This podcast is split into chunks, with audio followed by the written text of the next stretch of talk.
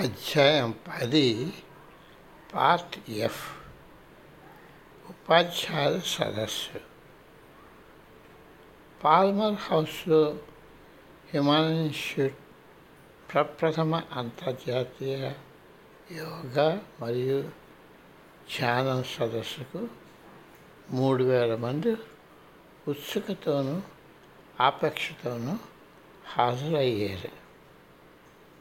పూర్వపాల కాలపు కట్టంలో ఎంతో నిబద్ధత గల విద్యార్థులు నూతన శకంలో తెలుసుకోవాలన్న ఆసక్తితో ఉన్న పరిశోధకులు ఒకటిగా కలిశారు.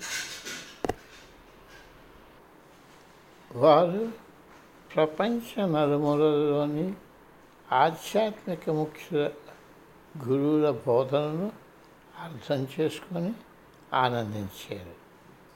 అమెరికాలోని విద్యార్థులు అన్వేషకులు ఆధ్యాత్మికత సమగ్ర ఆరోగ్యంలో అర్థం తెలుసుకోవడంలో నాలుగు రోజులు మునిగిపోయారు.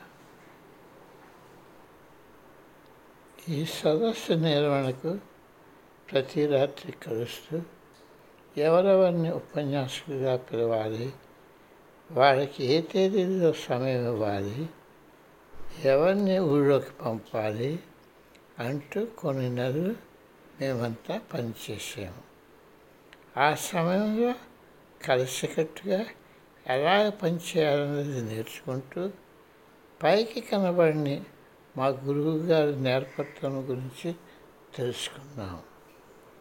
భారతదేశంలో ఎంతగా గౌరవం పొందిన యోగిగా ఆయనకున్న కూర్తి ప్రస్తుతను ఆయన ప్రఖ్యాతిగాంచిన ఆధ్యాత్మిక గురువులు.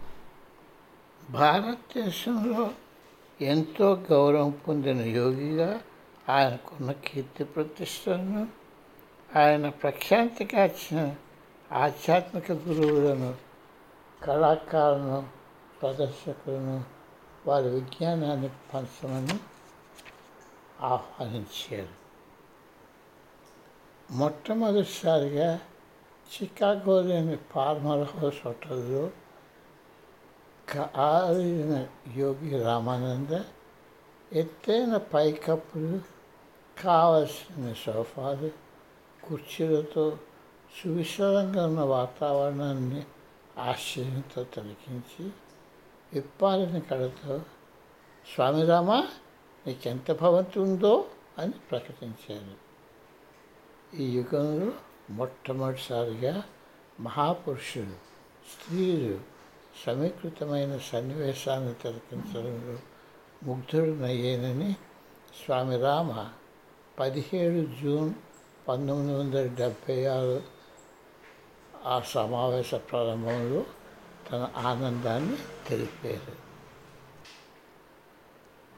తన ప్రారంభోత్సవ ఉపన్యాసంలో స్వామి సచ్చిదానంద అందరికీ స్వాగత వచనాలు పలికారు ఎల్లప్పుడూ ప్రశాంతతో నిండుండి హాస్యాలాడుతూ కన్నుల పండుగగా ఉండే ఉత్సాహంతో మెసిరే ఇటువంటి మహోన్నత వ్యక్తి ప్రారంభోత్సవానికి రావడం మా అదృష్టం. అమెరికా దేశానికి భారతదేశంలో రాయబారిగా ఉన్న టిఎన్ కౌల్ అమెరికా భారతదేశాలకున్న ఒకే రకమైన పోలికల గురించి యోగ సాంప్రదాయాలు చేస్తున్న సహాయ గురించి ప్రసంగించారు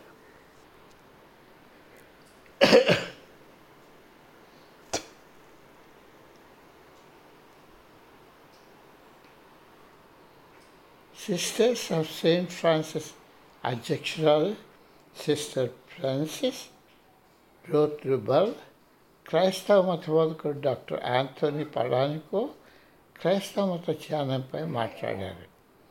సూఫీ మతాంతంపై పీర్ విరాయత్ ఇనయత్ ఖాన్ తన భావాలను తెలిపారు. జన్మతంపై కాటగిరిగా ఉపోద్ఘాతం ఇచ్చారు. టిబెటన్ బౌద్ధ మతాన్ని గేష్ వాంగే వర్ణించారు. చైనీయుల ధ్యాన గొప్పతనాన్ని డాక్టర్ ప్రెలిక్స్ మార్కండే తెలిపారు. స్వామి భువ యోగాసనాలు చేసి చూపెట్టగా డాక్టర్ అచ్చర వాటి చికిత్స విధానాన్ని విశదీకరించారు. వేల సంవత్సరాల భారతీయ సంగీతం నాట్యాలతో ఆహుతులను అలరింపజేశారు. ఆ విధంగా ప్రతి సంవత్సరం ఇటు శాస్త్రవేత్తలు అటు ఆధ్యాత్మిక గురువులు ఒక్కొక్కరు కలుసుకునే కార్యకల్ప కార్యక్రమాన్ని రూపకల్పన చేశారు మిగతా వారు కూడా దాన్ని అనుసరించడం మొదలుపెట్టారు మధ్యాహ్న సమయానికి నేను బాగా అలసిపోయినట్టుగా భావించాను ఈ ఉద్రేకం కలిగే వాతావరణం నుండి పారిపోవాలని నాకు అనిపించింది ఎవ్వరూ గమనించకుండా నా గదికి పోయి పరుపుపై నడుము వాచాను సేద తీయడం బాగుందని అనిపి సేద తీయడం బాగుందని అనిపించింది. సదస్సు జ్ఞాపకాల నుండి నా మనసు ఇతర వ్యాసంగాలపై మరలింది. ఇంతలో మరలా ఆలోచన మొదలైంది. నాలాగే ఇతరులు కూడా భావిస్తూ ఉండవచ్చునేమో? వారు కూడా నాలాగనే చాలా కష్టపడ్డారు. ఇది బాగోలేదనిపించి వెంటనే లేచిపోయాను నా గుది నుండి బయటకు వచ్చి తలుపు మూసివేసి వరండా కట్టువైపు చూద్దును కదా. అక్కడ చిరునవ్వుతో స్వామి రామ నిల్చొని ఉన్నారు. అతని వైపు నా తల పంకించి మెట్టు దిగిపోతూ ఆలోచనలో పడ్డాను. ఆయన ఇక్కడ ఎందుకున్నారు ఆయన ఉంటున్న అంతస్థితి కాదే. నేను విశ్రమించకుండా పనిలోనికి వెళ్ళాలన్న నిర్ణయానికి ఆయన సంతోషించారా? ఇలాగ ఆలోచిస్తూ మా తక్కిన బృందంలో చే సదస్సు పరిసమాప్తం అయ్యే రోజు మధ్యాహ్నం నేను హోటల్ లాబీలో ప్రవేశించాను. అక్కడ నా మిత్రుడు యోగి రామానంద తడబడుతూ అక్షరేతరును పది అడుగుల ముందు నిల్చుని ఉండటం చూశాను. అప్పటి వరకు ఆయన ఎక్సలేటర్ను చూడలేదు. ఆయన ముఖంలో ఆయనలో ఉన్న ఆలోచనలు ప్రస్ఫుటంగా కనిపిస్తున్నాయి. ఈ మెట్లను ఎలా ఎక్కడం? కొంచెం సేపు దాన్ని గమనించి నేను ఆయన చేరువయ్యే సమయానికి యోగి ఒక్కసారిగా తనకెదురైన సవాలును పరిష్కరించడానికి ఒక్కసారి ఆ పదడుగులు పదడుగుల దూరం పరిగెత్తి గెంతి ఆరో మెట్టుపై రాలేరు. అది పైకి చేరుతున్నంతసేపు వరకు మేరకు వెళ్తున్న మెట్లపై గర్వంగా నిలుస్తున్నారు. అప్పుడు మెల్లగా వంగి మరల గెంతి మీదను హాయిగా రాలేరు. వాక్యం పూర్తయ్యే సమయానికి ఫుల్ స్టాప్ కాక నేను కామా పెట్టగలను. జన్యుకి తిరిగి వచ్చే విషయం? మామూలు మా పనిలో నిమగ్నమైపోయాం. స్వామీజీ రాసిన క్రొత్త పుస్తకం life here and here after ప్రచురితమైంది. క్లాసులు నిండుగా ఉన్నాయి. ప్రసంగాలు ఇస్తూ రిట్రీట్స్ జరుపుతూ మా గురువుగారు దేశమంతా తిరిగారు. యోగ కేంద్రాలను స్థాపించి బోధనలు కొనసాగించమని శిష్యులను ప్రోత్సహించారు.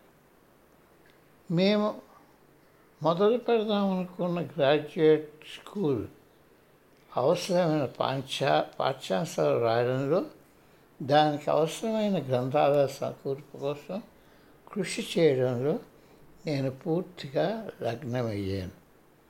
పుస్తక విరాళాలు చాలా తక్కువ వచ్చాయి. అవసరమైన గ్రంథాలు కొనడం మాకు శక్యం కాదు అనిపించింది. ఒక మధ్యాహ్నం స్వామీజీ మా ఇంటికి వచ్చారు. టీ త్రాగుతూ నవ్వుతూ కూర్చున్నారు. జస్ట్ ఏమిటి? ఇక్కడ చాలా పుస్తకాలు ఉన్నాయి అంటూ మూతి వంకరగా పెట్టి ముఖంలో ఒకసారి కాంతి వస్తూ ఆయన అన్నారు ఇది ఇబ్బందికర విషయం.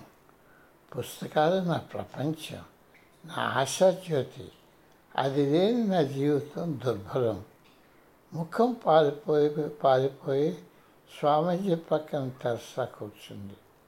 తరువాత ఏమి జరుగుతుందో ఆమె ఊహించింది. అలాగే అది వెంటనే బయలువెళ్ళింది నీ పుస్తకాల గురించి ఆలోచించడానికి నీకు ఒక దినం ఇస్తున్నాను. అప్పుడు వాటిని తీసుకొని రావడానికి లారీ పంపుతాను అని గురువుగారు అన్నారు. అలాగనే మరుసటి రోజు మధ్యాహ్నం ఒక పెద్ద లారీ మా ఇంటికి వచ్చింది. దాని నిండుగా బీరువాలు మనుషులు ఉన్నారు. ఆ రోజు చీకటి పడే వేళకు ఇన్స్టిట్యూట్ లైబ్రరీ కోసమని ఉంచిన గది అంతా నేను ప్రోగ్ చేసుకున్న ఫిలాసఫీ థియాలజీలో రెండు వేల పుస్తకాలతో గ్రాడ్యుయేట్ స్కూల్ ప్రారంభానికి తయారైంది.